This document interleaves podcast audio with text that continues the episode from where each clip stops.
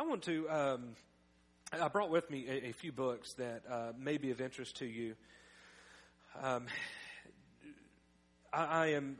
I'm not surprised. Um, uh, I don't want to say I'm disappointed either. I just know that we don't often, as pastors, we don't often uh, give y'all resources to help you in certain areas to become familiar with certain things. So I figured tonight I, I, I just picked out four that I thought would be of greater interest to you when it comes to uh, philosophical and ethical matters.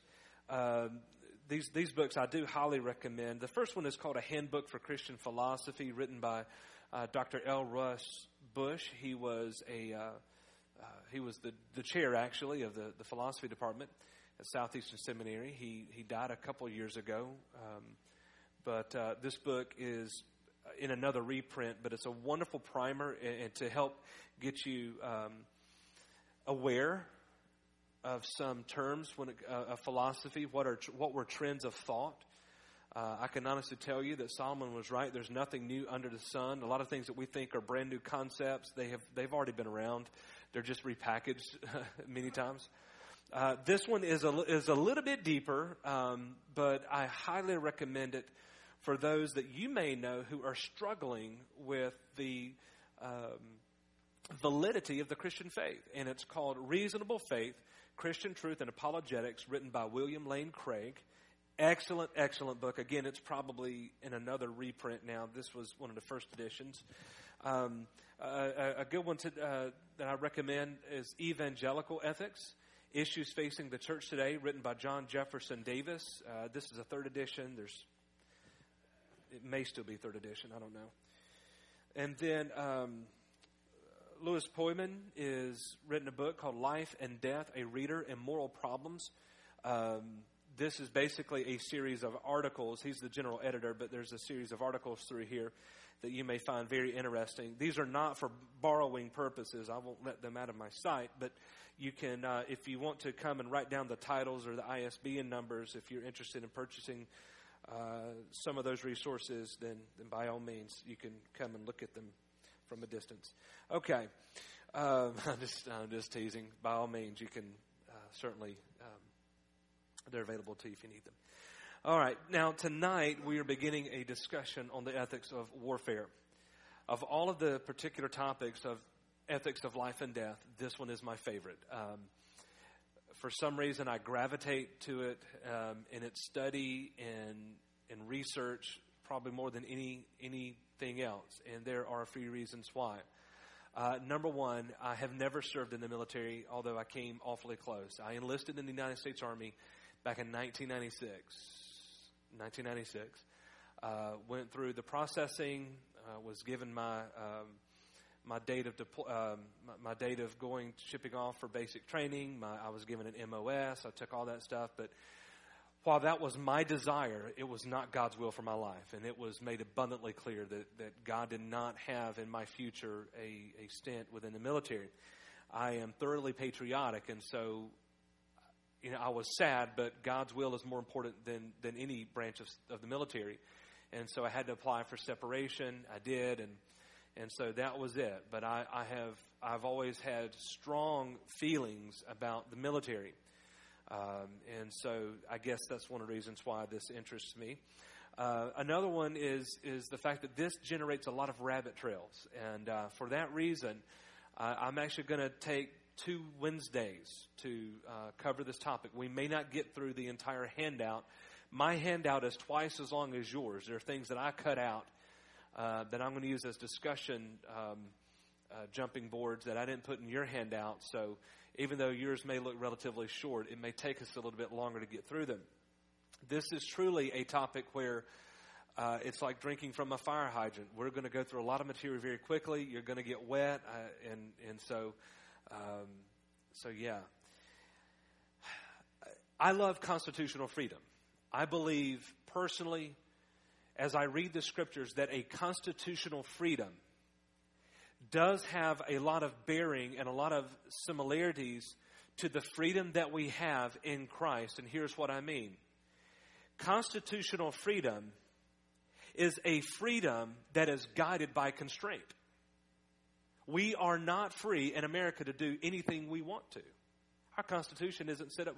We are a Constitution set up by rules and laws and, and, and regulations.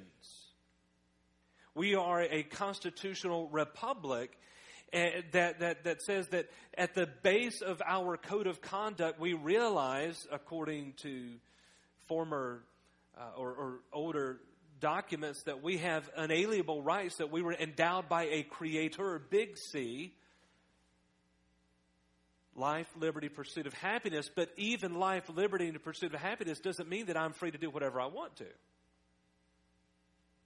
If the pursuit of happiness for me means that I'm going to go be a mass murderer, well, then I, I can't pursue happiness. Okay? That would be wrong. Same as there, there, and I believe there's some some some strong corollary lines that could be drawn to the freedom that we have in Christ because you're free from sin doesn't mean you're free to do anything you want to. Paul uh, talked a lot about this in his uh, church to uh, the letter, uh, his, his letter to the church in Rome and to the Corinthian church. First Corinthians. Just because you're free doesn't mean you can use your freedom uh, for any good thing, because some of those good things could be bad. Our love for one another can control, should control the things that we do or don't do. Are you following me so far? Do you understand where I'm going? Okay. Furthermore, I believe that